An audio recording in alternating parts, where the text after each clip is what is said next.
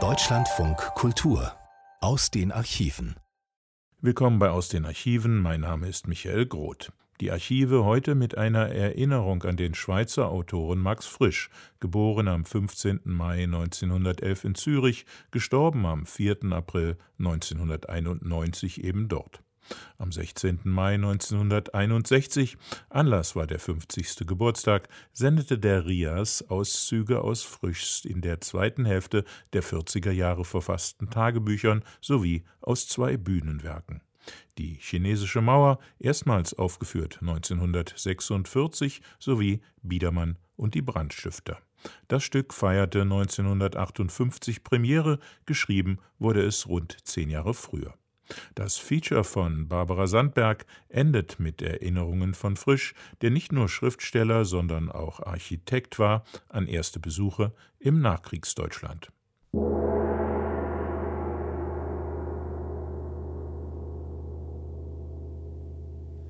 Meine Damen und Herren, Sie sehen die chinesische Mauer, das größte Bauwerk der Menschheit.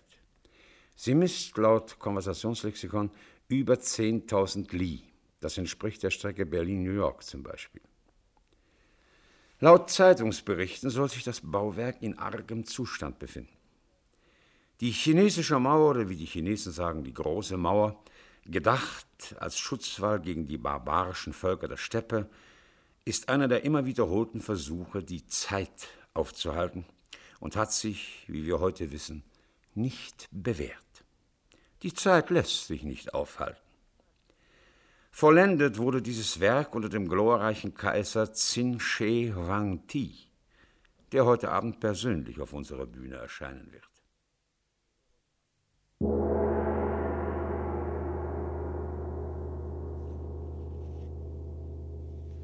Das Spiel beginnt. Ort der Handlung hier. Oder man könnte auch sagen, unser Bewusstsein.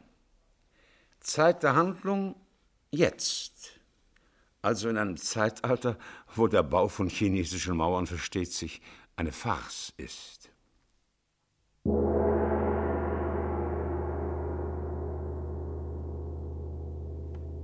Und es ist schon eine ziemlich verzweifelte Farce, die da vor unseren Augen abrollt.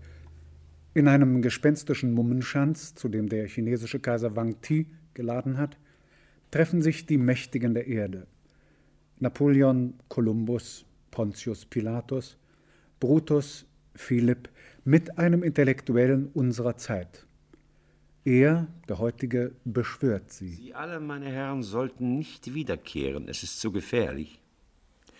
Eure Siege, eure Reiche, eure Throne, eure Kreuzzüge hin und her, es kommt nicht mehr in Frage. Wir wollen leben. Eure Art, Geschichte zu machen, können wir uns nicht mehr leisten. Es wäre das Ende eine Kettenreaktion des Wahnsinns. Doch auf seinem Thron sitzt der Kaiser Wang Ti, den Dolch gezückt und lächelt. Er lächelt. Ich weiß genau, was ihr denkt, ihr da. Ihr denkt, noch heute werde ich von meinem Thron gestürzt.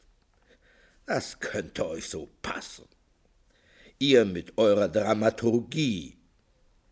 Ich lächle Geht hinaus und kauft euch eure Zeitung, ihr da. Auf der vordersten Seite, ihr werdet sehen, steht mein Name. Denn ich lasse mich nicht stürzen.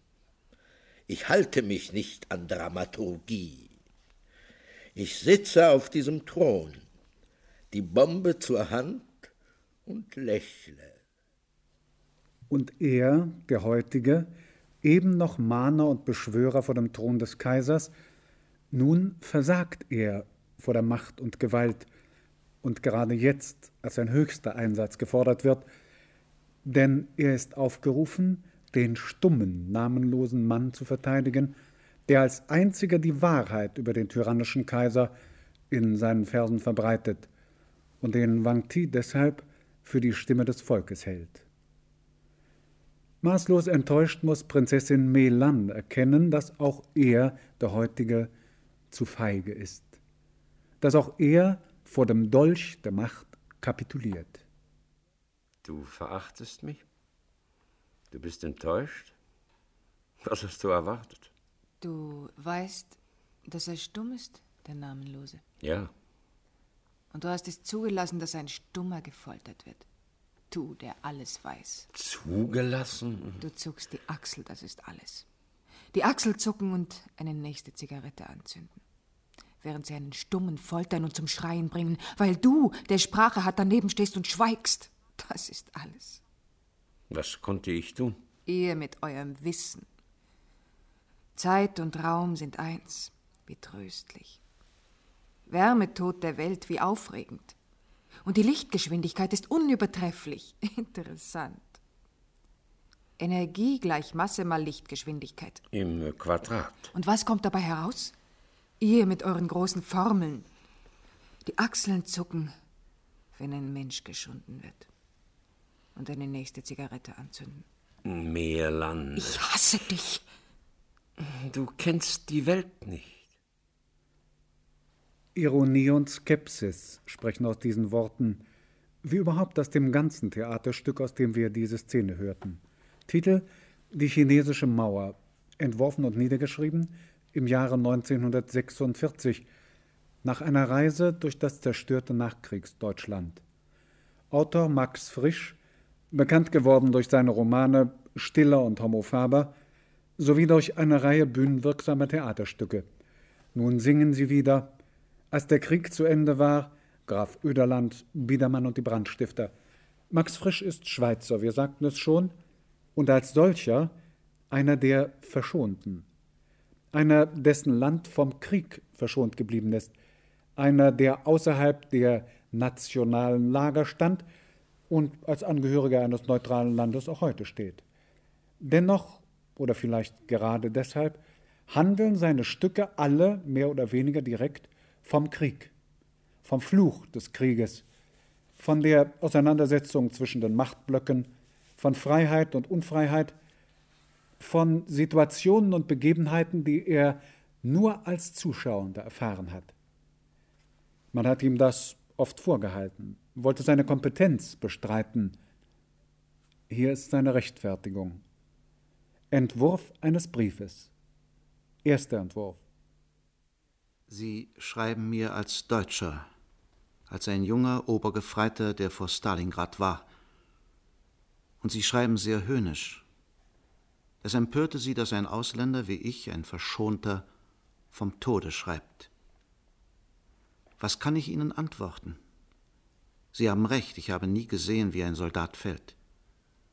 Aber ich frage mich, was es ändern würde, wenn ich es sehen könnte. Für mich, der ich ihn überlebe, wäre es wiederum nur ein Anblick oder, wie Sie sehr spöttisch sagen, ein bloßes Schauspiel. Und ich hätte, wie Sie mir beweisen, abermals nichts erlebt. Frisch hat sich seine Rechtfertigung nicht leicht gemacht. Zweiter Entwurf. Sie schreiben mir als Obergefreiter, der vor Stalingrad war. Und ich habe schon einmal eine Antwort versucht. Ihr Brief hat mich betroffen. Und zwar, wie ich glaube, in einem Bereiche, in welchem es nicht darum geht, dass wir verschiedene Vaterländer haben. Anfang dieses Jahres war ich einen Monat in Deutschland. Auch dort verging kein Tag, ohne dass ich urteilte. Bald so, bald anders. Es reißt einen hin und her. Und was alles noch mühsamer macht, man macht sich Vorwürfe, dass man überhaupt urteilt. Und ich meine das ganz allgemein. Irgendwie ist man immer ein Ausländer. Wie können wir über eine Frau urteilen, da wir niemals ein Kind gebären werden? Wie können wir über einen Vater urteilen, dessen Lebensalter wir noch nicht erfahren haben? Wie können wir überhaupt urteilen über einen Menschen, der immer ein anderer sein wird?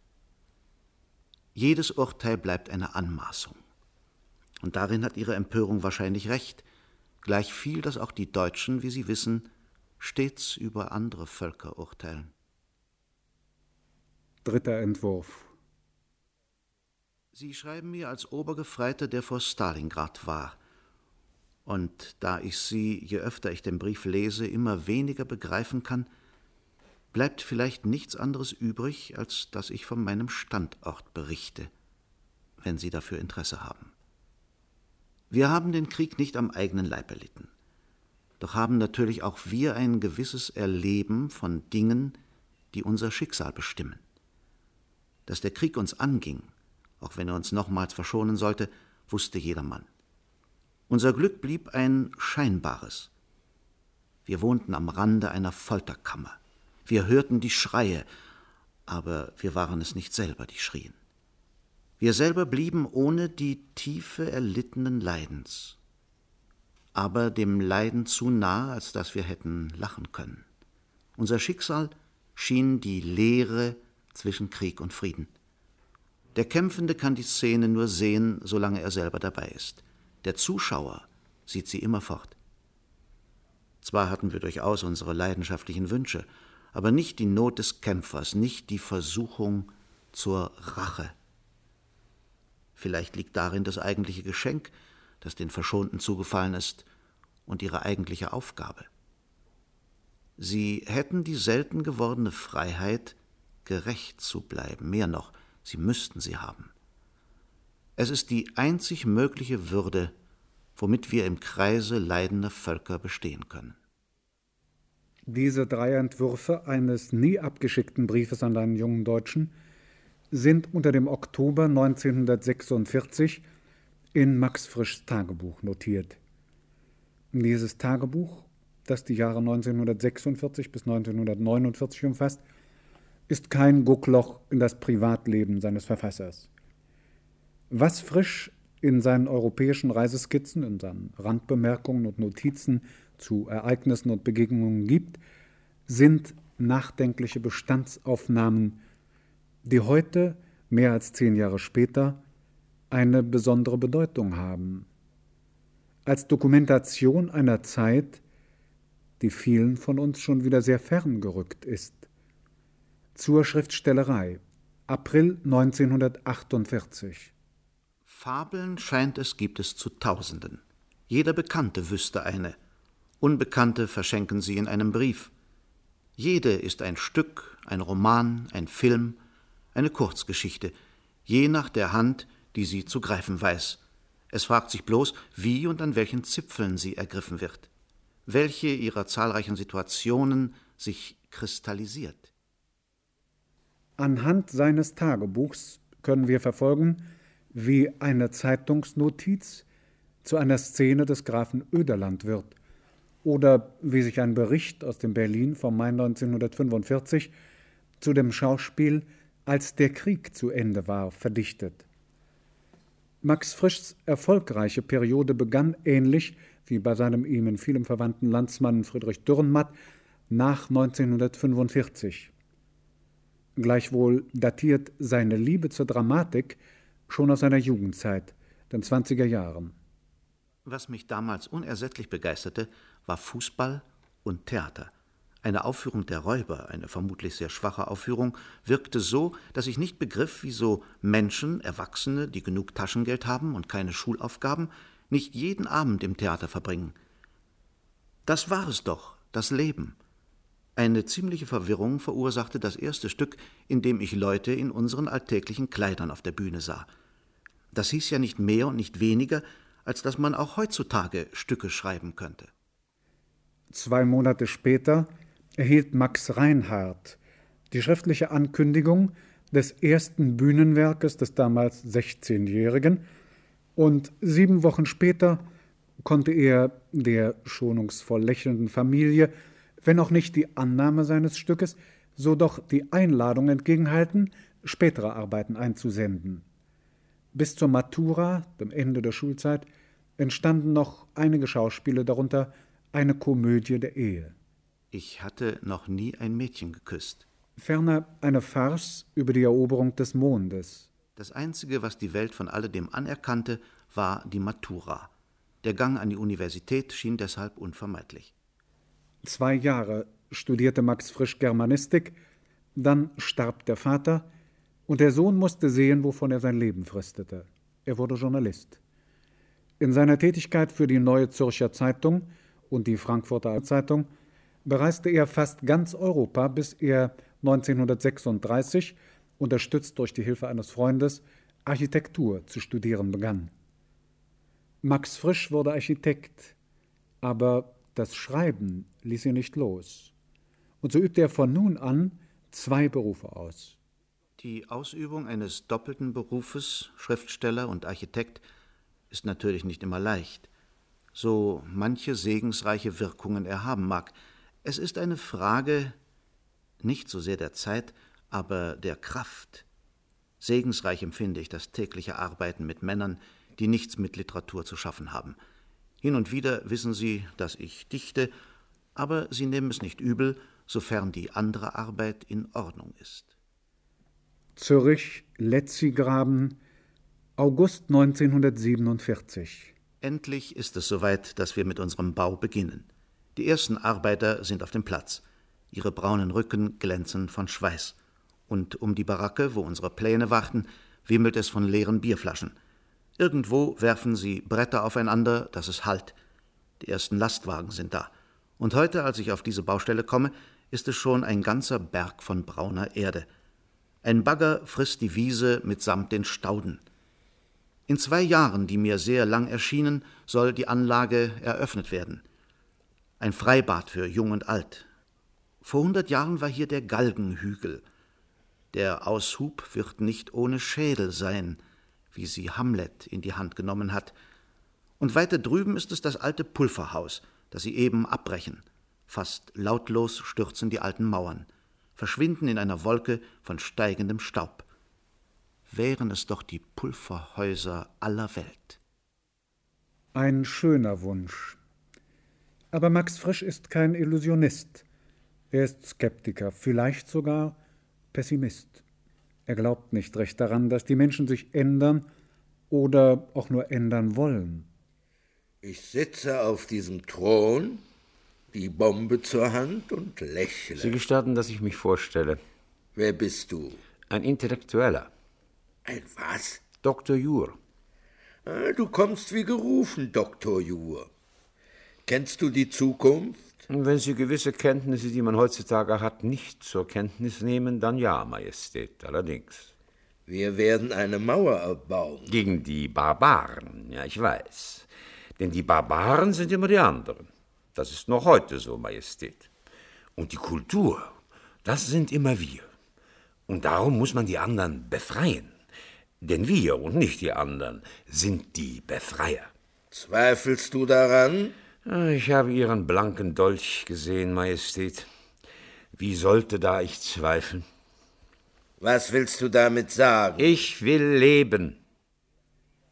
So wie der heutige Kotau macht vor dem Dolch des tyrannischen Kaisers, so machen wir alle Kotau vor der Macht, wo sie sich uns entgegenstellt.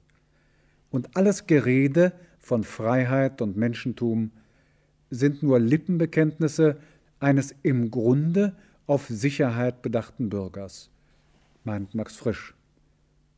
Zürich, Café Odeon, Oktober 1946. Diskussion mit der Studentenschaft beider Hochschulen. Auch die Studenten, leider zeigt sich bald, erwarten von einem Schauspiel, dass es eine Lösung liefere. Das kommt immer wieder. Bedürfnis nach Führung. Und wenn man eine liefern würde? Zum Beispiel, geht hin und verschenkt, was ihr besitzt, verzichtet auf eure Vorrechte, zieht hinaus und tut, wie Franziskus getan hat? Was würde geschehen? Nichts. Was wäre gewonnen? Man wüsste, der Autor ist offenbar ein Christ. Schön von ihm. Im Übrigen ist das natürlich seine Sache. Und in der Tat, das ist es auch, die Lösung ist immer unsere Sache. Meine Sache, eure Sache. Henrik Ibsen sagte, zu Fragen bin ich da, nicht zu antworten. Als Stückeschreiber hielte ich meine Aufgabe für durchaus erfüllt, wenn es einem Stück jemals gelänge, eine Frage dermaßen zu stellen, dass die Zuschauer von dieser Stunde an ohne eine Antwort nicht mehr leben können. Ohne ihre Antwort, ihre eigene, die sie nur mit dem Leben selber geben können. Wie für ihn die Antwort aussieht, die sich jeder nur selbst geben kann, darüber lässt Max Frisch keinen Zweifel. Hamburg, November 1948. Natürlich war er ein Schwein, sagte jemand, aber ein Mensch von seiner Begabung, seine Begabung geben Sie ja selber zu, und überhaupt, ich bitte Sie, was hat Kunst mit Politik zu tun? Dazu nur eins. Es gibt leider kein menschliches Wesen, niemanden, der nur Kunst macht. Und wenn er eines Tages, um seine Kunst machen zu können, beispielsweise eine Unterschrift gibt, die andere an den Galgen liefert, ehemalige Freunde vielleicht, zumindest Menschen, die ihn keineswegs bedroht haben, so interessiert mich seine Begabung nur teilweise, auch wenn er versichert, dass er sich grundsätzlich nicht in Politik einmische und dass er nur ein Künstler sei, ein Kulturschaffender. Wer sich nicht mit Politik befasst, hat die politische Parteinahme, die er sich sparen möchte, bereits vollzogen. Er dient der herrschenden Partei. Und arrangiert sich mit der Gewalt sagt Max Frisch. Und das ist auch das Thema von Biedermann und die Brandstifter. Biedermann ist zwar kein Künstler, sondern ein ebenso reicher wie harter Geschäftsmann. Der Prototyp eines, möchte man meinen, überlebten Bourgeois. Er hat, in der Szene zuvor, seinen engsten Mitarbeiter gekündigt. Als dieser deshalb bei Biedermann vorsprechen will, wird er durch die Tür abgefertigt. Herr Knechtling, Herr Knechtling. Herr Knechtling soll mich gefälligst in Ruhe lassen, Herrgott, nochmal. Oder er soll einen Anwalt nehmen. Bitte, ich habe Feierabend. Herr Knechtling, soll er sich unter den Gasherd legen oder einen Anwalt nehmen, bitte. Wenn Herr Knechtling es sich leisten kann, einen Prozess zu verlieren oder zu gewinnen, bitte, bitte. Und er schimpft über die Brandstifter am Ort. Aufhängen sollte man sie. Hab ich's nicht immer gesagt? Schon wieder eine Brandstiftung. Und wieder so ein Hausierer, der sich im Dachboden einnistet. Biedermann ist empört. Und dann kommt einer zu ihm, bittet um Menschlichkeit, nicht ohne zu erwähnen, dass er Ringer sei, Schwergewichtler und zurzeit arbeitslos. Er geht ihm um den Bart und nennt ihn einen, der noch an das Gute im Menschen glaubt. Und Biedermann schmilzt dahin. Geschmeichelt schlüpft er in die Rolle des Wohltäters und hat damit die Brandstifter im Haus. Und nun weiß er nicht, wie er sie wieder loswerden soll. Was tut er also? Er richtet sich ein mit der Gewalt. Wenn ich sie anzeige, die beiden Gesellen, dann weiß ich, dass ich sie zu meinen Feinden mache. Ein Streichholz genügt, und unser Haus steht in Flammen. Wenn ich hinaufgehe und Sie einlade, sofern Sie meine Einladung annehmen, dann sind wir eben Freunde. Natürlich nehmen Sie erst die Einladung an und zünden ihm dann doch das Haus über dem Kopf an, mit den Streichhölzern, die Ihnen Biedermann selbst gegeben hat. Biedermann und die Brandstifter, dieses Lehrstück ohne Lehre, ist ein politisches Stück mit einer für uns wenig schmeichelhaften Aussage. Es geht uns nämlich gar nicht um die Freiheit, sondern um eine erträumte Sicherheit, sagt sein Verfasser. Dafür verkaufen wir uns. Vor den Mächtigen, vor jedem, der irgendwie und sei es mit ein paar Benzinfässern, Gewalt über uns ausüben kann. Und selbst aus den Folgen wollen wir nicht lernen. Nachdem sie mitsamt ihrem Haus in Flammen aufgegangen sind, nachdem die ganze Stadt in Schutt und Asche liegt, treffen wir Biedermann und Frau im Jenseits. Gottlieb! Still! Sind wir tot? Natürlich sind wir tot. Gottlieb! Still jetzt! Wo sind wir denn jetzt? Im Himmel, wo sonst? Offen gestanden, Gottlieb, so habe ich mir den Himmel nicht vorgestellt. Wieso sollten wir nicht im Himmel sein? Alle unsere Bekannten sind im Himmel, sogar mein Rechtsanwalt. Das kann nur der Himmel sein. Das muss der Himmel sein. Was hat unser einer denn getan? Ich bin schuldlos. Ich habe Vater und Mutter geehrt, das weißt du, vor allem Mama, das hat dich oft genug verärgert. Ich habe mich an die zehn Gebote gehalten, Babette, Zeit meines Lebens. Ich habe mir nie ein Bild von Gott gemacht, das schon gar nicht. Ich habe nicht gestohlen. Wir hatten immer, was wir brauchten. Und ich habe nicht getötet. Ich habe am Sonntag nicht gearbeitet. Ich habe nie das Haus meiner Nachbarn begehrt. Oder wenn ich es begehrte, dann habe ich es gekauft. Kaufen wird man wohl dürfen. Und ich habe nie bemerkt, dass ich lüge. Ich habe keinen Ehebruch begangen, Babette, also wirklich nicht, verglichen mit anderen.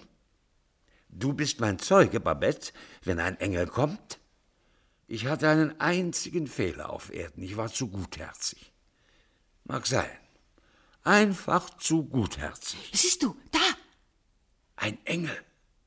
Ich habe mir die Engel anders vorgestellt. Wir sind nicht im Mittelalter. Hast du dir die Engel nicht anders vorgestellt? Sollen wir knien? Frag ihn, ob hier der Himmel ist. Sag ihm, wir warten schon eine halbe Ewigkeit.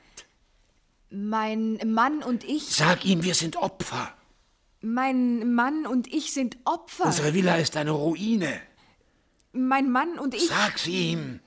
Eine Ruine. Was unser einer durchgemacht hat, das kann er sich ja nicht vorstellen. Sag's ihm. Wir haben alles verloren. Sag's ihm. Dabei sind wir schuldlos. Das können Sie sich ja nicht vorstellen. Was unser einer durchgemacht hat. Mein ganzer Schmuck ist geschmolzen. Sag's ihm, dass wir schuldlos sind. Dabei sind wir schuldlos. Verglichen mit anderen. Verglichen mit anderen. Ich habe kein schlechtes Gewissen. Und wenn er nach den Streichhölzern fragt? Ich, ich habe sie gegeben. Was weiter? Alle haben Streichhölzer gegeben. Fast alle. Sonst wäre nicht die ganze Stadt niedergebrannt. Ich hab's ja gesehen, wie das Feuer aus allen Dächern schlug. Auch bei Hofmanns, auch bei Karl, auch bei Professor Mohr. Ganz abgesehen davon, dass ich in Treu und Glauben gehandelt habe. Reg dich nicht auf. Ich bitte dich, wenn wir, du und ich, keine Streichhölzer gegeben hätten, du meinst, das hätte irgendetwas geändert an dieser Katastrophe? Ich habe keine gegeben. Und überhaupt, man kann doch nicht alle, wenn alle dasselbe tun, in die Hölle werfen. Wieso nicht? Ein bisschen Gnade wird's doch noch geben. Biedermann und die Brandstifter wurde 1958 in Zürich uraufgeführt. Die Idee stammt allerdings schon aus den ersten Nachkriegsjahren, aus der Zeit, da Frisch fast ständig unterwegs war. In Frankreich und Italien, in Österreich, Polen und der Tschechoslowakei und immer wieder in Deutschland. Blättern wir wieder in seinem Tagebuch. München. München muss herrlich gewesen sein. Frankfurt. Begegnung mit Thornton Wilder. Nürnberg. Kinder an den Bahnübergängen, besonders wo die Züge wegen Zerstörungen langsamer fahren. Sie warten, dass wir etwas Essbares hinauswerfen. Harlaching.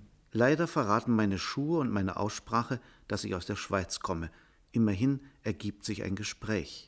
Stuttgart. Gastspiel des Zürcher Schauspielhauses, als der Krieg zu Ende war. Ein eisiges Schweigen zu Anfang. Wir haben mit einem Skandal gerechnet und sind vom Gegenteil überrascht. Gespräche mit vielen Menschen. Berlin. Das Berlinische, das man bei uns so gerne verpönt, ich mag es sehr. Vor allem das Unsentimentale. Den Witz, der meistens darin besteht, dass man die Dinge wieder einmal beim Namen nennt. Das Antipathos, besonders willkommen innerhalb des Deutschen. Hier wird das Gemüt nicht aufs Brot gestrichen. Witz als der keuschere Ausdruck der Gefühle, das Freche ohne Ranküne, das Nüchterne. In Zeiten wie jetzt, wo jede Pose auf die Probe gestellt wird, sind sie bewundernswert, nämlich unverändert, unsentimental, konkret, aktiv. Und dann rufen ihn berufliche Verpflichtungen nach Hause. Ich träume bereits von meinem Bauführer. Zürich, Letzigraben, Dezember 1948. Wintermorgen, überall reif. Die Sonne als roter Ball hinter einem metallischen Dunst, das spröde Gezweig unserer Bäume, zierlich und zart, wie mit Tusche gemalt, auf eine graue, etwas ins Violette schillernde Seide. Und unter den Schuhen, wenn man über das braune Feld geht, klingt es wie zerbrechendes Glas. In einer Woche ist Premiere. Ich bin sehr glücklich. Mindestens weiß ich, diese Tage, wo zwei Entwürfe so verschiedener Art sich verwirklichen dürfen, werden mir einmal als glückliche Tage erscheinen. Hier die Handwerker, dort die Schauspieler. Das Wirkliche, die Spannung dazwischen. Deutschlandfunk Kultur aus den Archiven. Sie hörten die Wiederholung eines Features, das der RIAS 1961 zum 50. Geburtstag des Schweizer Schriftstellers Max Frisch sendete. Autorin war Barbara Sandberg. Bis zum Ende dieser Sendung noch einmal Max Frisch, diesmal im Gespräch mit Berliner Schülern. Prominente zu Gast hieß die populäre Rias-Reihe Für Frisch galt das am 2. April 1974. Er beginnt mit Auszügen aus seinem Tagebuch 1966 bis 1971. Wird die Existenz als solche dünner, leerer oder wird sie nur anders und in welchem Sinne anders? Hier in diesen Texten wird eigentlich eine polemische Position aufgenommen, weil in unserer Zeit und unserer Gesellschaft das Alter noch reichlich tabuisiert ist. Es wird immer getröstet und das Alter schön dargestellt oder und der Schreiber, der supponierte Autor dieses Textes will nun mal aufzählen, was so lustig und schön nicht ist und dass es nicht ohne weiteres ein Gewinn ist. Also es ist eine polemische Position, eine Gegenrede. Es ist nämlich so, jetzt mal privat geantwortet, wenn ich sage, ja, dafür bin ich äh, zu alt, so sagt mir jeder, nein, nein, sicher nicht und nein, nein oder was nicht. Man hat lauter Leute um einen herum, die einen belügen wollen und das ist ein bisschen eine doofe Situation, so muss man ihnen mal doch sagen. Äh, lieber Freund, ich, ich spüre es doch, ich weiß es doch, ich erlebe es doch. Irgendwie misst sich doch derjenige, der da in dieser Situation steht, immer an den Jüngeren, an denen, die einmal sozusagen länger leben werden als er. Also er guckt, wie machen die das und möchte also eben das genauso noch machen. Oder versucht wenigstens das vorzutäuschen, dass er irgendwie ähm, auf der gleichen Stufe mit ihnen steht. Dass man also möglichst im Alter versucht, noch genauso dazustehen wie Menschen, die jünger sind. Genau. Oder ob man, ob man nicht was Individuelles, vielleicht was ja. dem Alter angemessen ist. Also genau nicht, sondern diese Haltung, dass er sich mit den Jüngeren misst, wird er hier kritisiert, und zwar durch die Ironie. Ich mache mich ja lustig über den, der beim Skilaufen jetzt, weil Jüngere dabei sind, besonders strampelt, nicht? Ich verspotte ja. diese Haltung der falschen Competition mit den Jüngeren, nicht? Nicht vielleicht ganz gut gewesen, dahinter zu schreiben, was Sie äh, als den Wert des Alters anerkennen oder ob es für Sie überhaupt einen Wert des Alters gibt? Ich suche den Wert des Alters. Ich habe ihn noch nicht so gesehen, dass ich ihn verbindlich auf den Tisch legen könnte, sondern ich bin eher über die Erscheinungen beunruhigt und beängstigt. Glauben Sie, dass es da nicht verschiedene Werte des Alterns gibt? Ein intellektueller altert irgendwie doch anders als meinetwegen ein, sagen wir mal, ein einfacher Angestellter, ein Arbeiter oder so. Wenn Sie den Arbeiter nennen, so ist es für ihn in einem Sinn besonders hart und katastrophal, weil das, was er hat, seine Arbeitskraft in dieser Gesellschaft nichts mehr gilt, und zwar, wie wir wissen, schon sehr früh nicht. Was hat er denn also noch? Also für ihn ist es am weit, weitaus am, am, am härtesten. Wogegen, um, noch, um das noch zu sagen, der Intellektuelle merkt die Alterserscheinungen früher. Wenn ich Tischler bin äh, mit 55, so schaffe ich meine Sache noch ohne weiteres.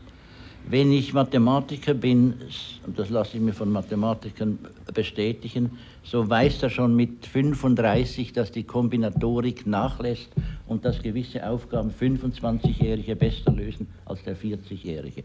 Das sind also nun wirklich große Unterschiede, je nach Sozialstatus und nach Beruf. Bitte?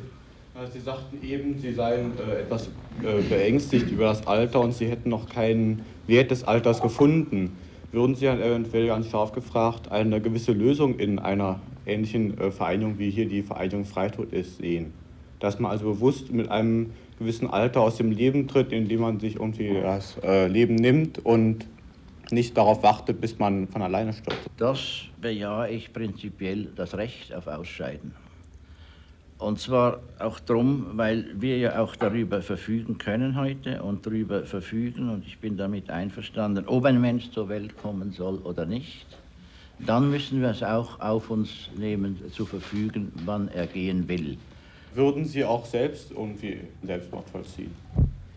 Das ist eine Frage, die ich Ihnen nicht beantworten kann. Ich kann nur prinzipiell sagen, ich sehe in dem nicht eine eine verabscheuungswürdige Tat, wobei natürlich die Meinung ist, dass solche Selbstmorde gibt es sehr oft in letzter Zeit, nicht ein Stimmungsakt, nicht ein emotionaler Akt oder dass mir die Nerven reißen oder so, ich springe zum Fenster raus, sondern dass ich, also bewusste Handlung, die ich vorbereite, dass ich das so vollziehe. Und zu der Vorbereitung gehört natürlich auch eine gewisse Ordnung der Dinge, die man zurücklässt. Nicht? Aber das als ein sehr würdiger, würdiger Akt, würdig nicht nur in der technischen Durchführung, sondern in, in der Planung, glaube ich, äh, wird kommen und auf das müssen wir hinkommen. Denn wenn Sie Altersheime besuchen, also sehr alte Menschen treffen, es ist nicht mehr menschenwürdig und das ist auch mit besserer Wohnung, mit besserer Einrichtung nicht zu machen. Sie sagten, das Alter würde tabuisiert werden. Ähm, ich sehe das jetzt so ein bisschen in einer anderen Richtung. Ich glaube auch, dass da also sehr viel äh, Schuld bei den Menschen zu suchen ist, die eben jünger sind und die die alten Menschen in diese Position drängen. Dass eine Beschäftigung mit den alten Leuten wahrscheinlich äh, diesen sehr viel helfen könnte und äh, dadurch wahrscheinlich doch den alten äh, Menschen das Leben irgendwie doch noch wertvoller erscheinen würde. Da bin ich durchaus dafür, dass da so viel äh, getan wird, als irgendwie die Gesellschaft kann. Das andere ist, dass eben, eben doch ein physischer und mentaler Abbau findet statt, den kann die Gesellschaft nicht aufhalten.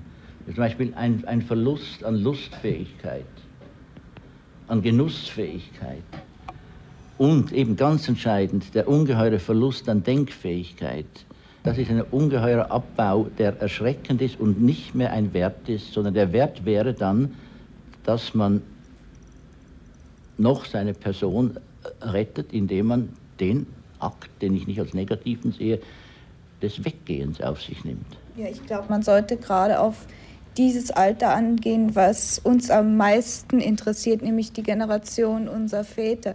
Ich würde nämlich der äh, These widersprechen, dass nur die Gesellschaft daran schuld sei, dass äh, eine gewisse Gruppe sich altersgemäß verhält. Ich glaube, es liegt auch zeitweilig an einer gewissen Anspruchshaltung, die diese Leute ausüben. Zum Beispiel diese ständige Phrase, ja, äh, ihr habt ja den Krieg nicht miterlebt. Hättet ihr das, würdet ihr ganz anders reagieren. Ich bin der Meinung, die Sache äh, ist eine Wechselbeziehung.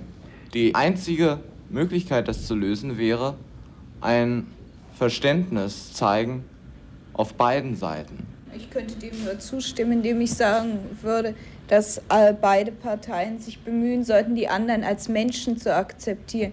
Die Jüngeren, die Älteren nicht als Greise und die Älteren, die Jüngeren nicht als kleine, unerfahrene Kinder, die eigentlich noch gar keine Lebensberechtigung haben. Selbstverständlich. Ich habe das in diesem kleinen Aphorismus an, angedeutet. Der Ältere, also der, der Vater, sieht ein, dass die Kinder oder seine Erzeugnisse äh, nicht mehr Kinder sind, sondern dass es Erwachsene sind und kommt dazu, sie als Zeitgenossen zu sehen und ihnen nicht zu begegnen als immer nur der Erzieher oder gar der Besserwisser und macht nun die Erfahrung, dass sie ihn aber nicht mehr als Zeitgenossen nehmen, sondern ihn festlegen darauf, dass er der Papi ist. Es muss von beiden Seiten das kommen, was Sie sagen, die Position des anderen sehen und von diesen differenten Positionen aus eine gegenseitige Achtung und Befruchtung anstreben.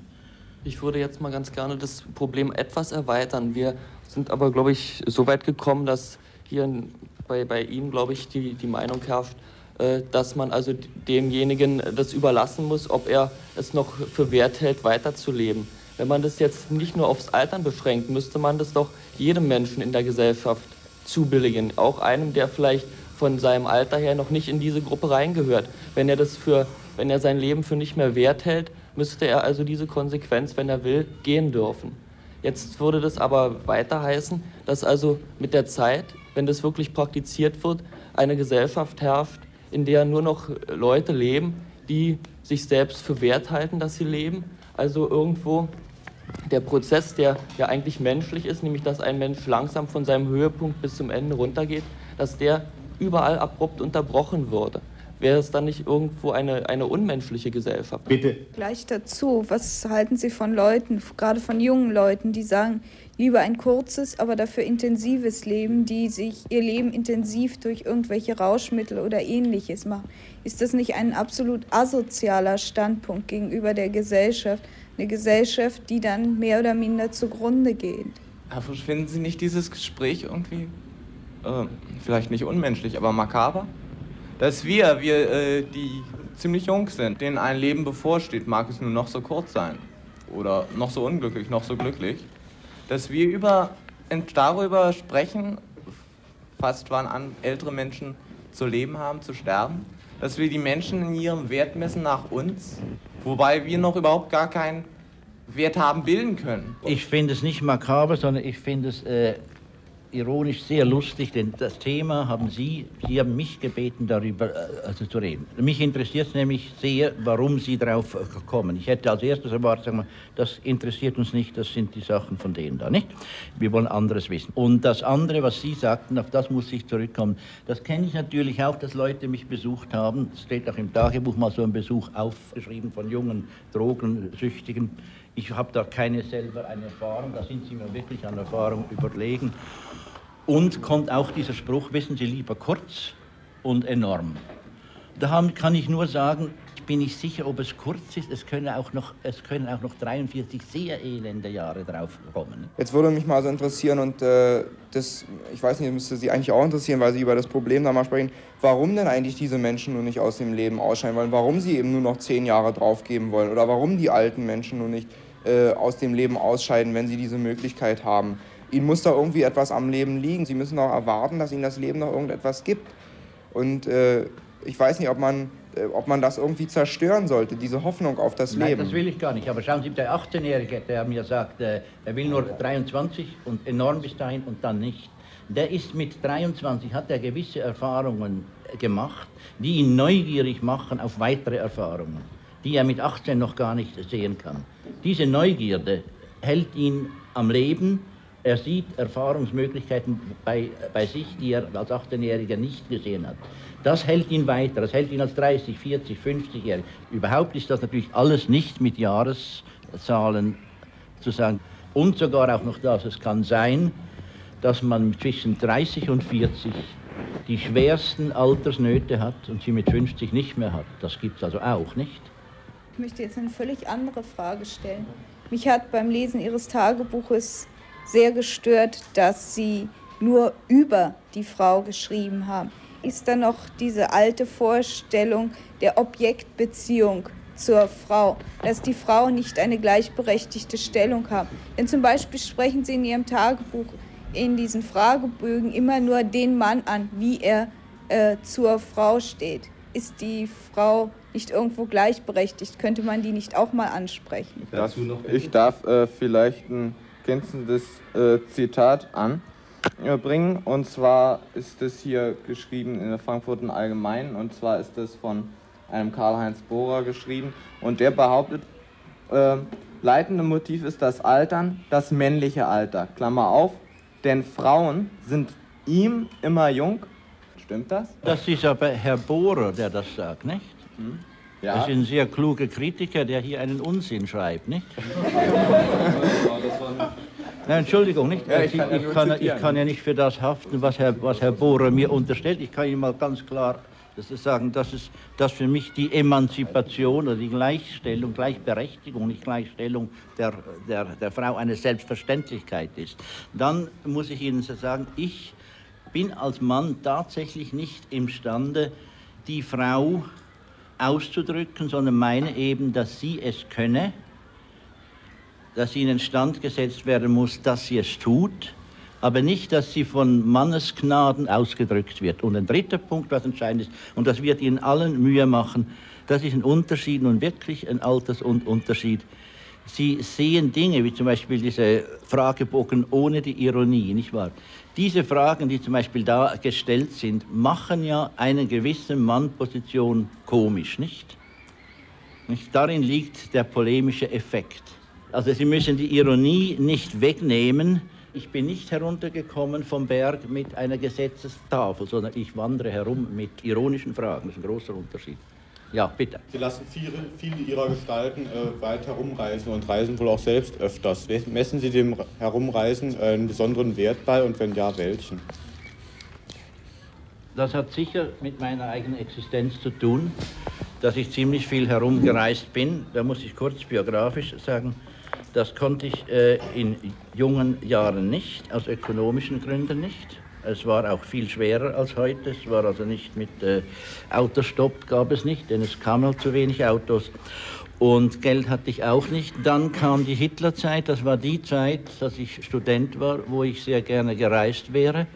Dann fiel Deutschland für mich aus, hätte es zwar betreten dürfen mit meinem Pass, habe es einmal betreten, 36, und wollte es nicht mehr. Und dann kam also der Krieg, dann waren wir eingeschlossen, immerhin sechs, sieben Jahre können Sie aus diesem kleinen Land nicht heraus. Dann kam nachher bei, bei mir ein ganz natürliches Bedürfnis, jetzt äh, an die äh, Augenschein zu nehmen, äh, Europa zu sehen nach dem Krieg, Menschen kennenzulernen, andere. Nun, das ist jetzt ein rein individueller, geschichtlich, gesellschaftlich bedingter Zug in dieser Biografie. Da ich nun schreibe, bin ich angewiesen auf Erfahrungsmaterial und das Erfahrungsmaterial ist meines, nicht? Meinen Sie, dass das Reisen zur Ich-Findung beiträgt? Allgemein kann ich das gar nicht, gar nicht beantworten. Ich kann sagen, dass es äh, genauso äh, von der Ich-Findung ablenken kann, wie unter meinen Umständen äh, war es der einzige Weg, dass ich mich absetzte aus einem verhältnismäßig kleinen Zirkel, in den ich hineingeboren bin, und die Schweiz ein, ein geschichtsarmer Kreis. Ich musste Konfrontation mit der Geschichte finden. Also für mich war es notwendig, aber eine allgemeine Beantwortung kann ich also nicht, äh, nicht geben. Dann müsste man den Fall anschauen. Habe ich Sie richtig verstanden, wenn Sie sagen, dass Ihre Erfahrung bei Ihren Büchern eine große Rolle spielt? Ja. Äh, fein. Dann äh, möchte ich mal auf das Verhältnis zur Technik eingehen, was im Homo Faber angesprochen wird. Wie stehen Sie zu diesem Verhältnis? Gleichen Zusatz ist die Technik ein Gegenstück zu ihrem Problem der Zufälle, der Konstruktion. Gerade weil Homo Faber angesprochen wird, es ist doch ein völlig durchkonstruiertes Stück, das besteht von einem Zufall zum anderen. Wie stehen Sie dazu? Ist das nicht ein Gegensatz, Technik und Zufall? Ja, äh, darf ich mir erlauben, nicht so große allgemeine Fragen zu beantworten, sondern bei der Sache zu bleiben. Und das ist in diesem Fall dieses Buch, das Sie erwähnen, Homo Faber. Ne?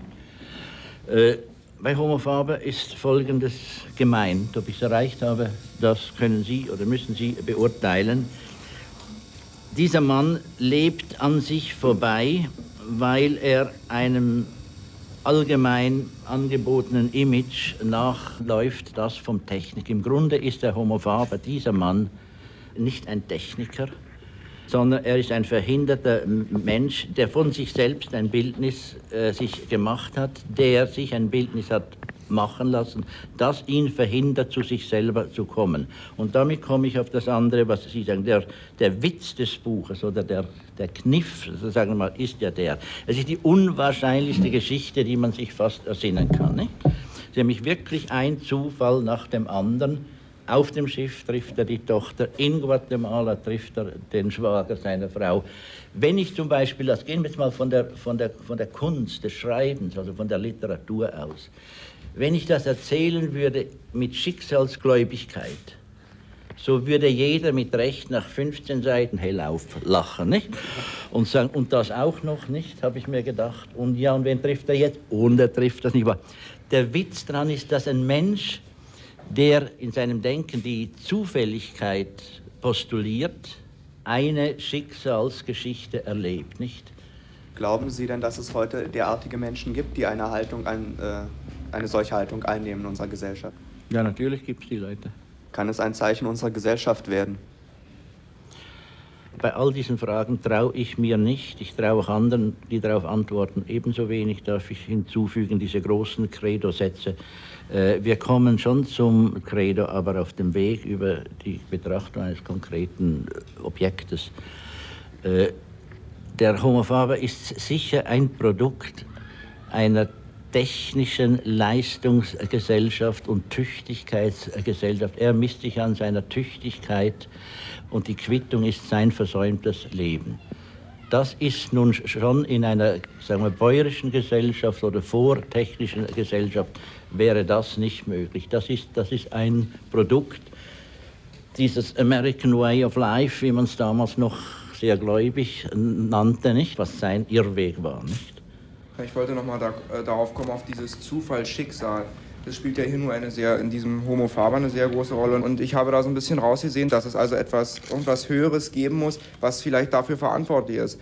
Das interpretiere ich jetzt rein. Jetzt würde mich mal interessieren, sehen Sie überhaupt etwas Höheres oder könnte, könnten Sie sich vorstellen, dass irgendjemand dafür verantwortlich ist, dass es zu einer solchen Zufälligkeit, zu solch einer äh, Regelmäßigkeit eines Ablaufes kommt? Ich antworte Ihnen gern drauf. Und zwar, und zwar so, dass ich Ihnen äh, kurz melde, wie das Stück entstanden ist. Ich dachte, ich könne hier spielen, endlos viele Varianten dieses Lebens, wenn ich dem was eine Theatermärchensituation ist, die Chance gebe, er könne wählen.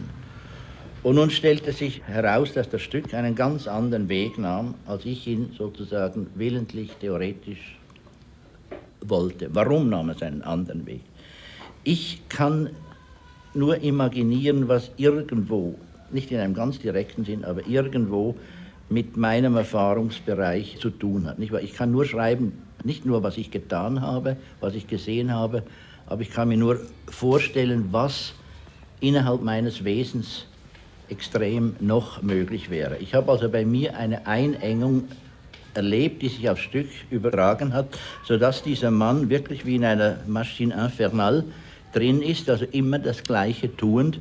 Und die Komödie ist für mich die, dass er ja sucht zu ändern, aber er sucht die Weichenstellungen der Änderungen an falschen Orten und er weiß nicht, wo immer diese Weichen stehen. Das ist nicht ein höheres für mich, das ist nicht ein Schicksal, das ist nicht eine göttliche Instanz, die ihn lenkt, sondern es wäre also mehr in der traurigen Gegend der Verhaltensforschung, dass er immer die gleichen Fehler macht. Was Schicksal betrifft und so, wollte ich immer fragen, wie Sie selbst zur Kirche stehen. Ich konnte darüber in Ihren Büchern nicht sehr viel finden. Ich bin eigentlich dagegen, dass Diskussionen dieser Art wenn auch in ein freundlich und ernsthaft gemeintes Verhör übergehen.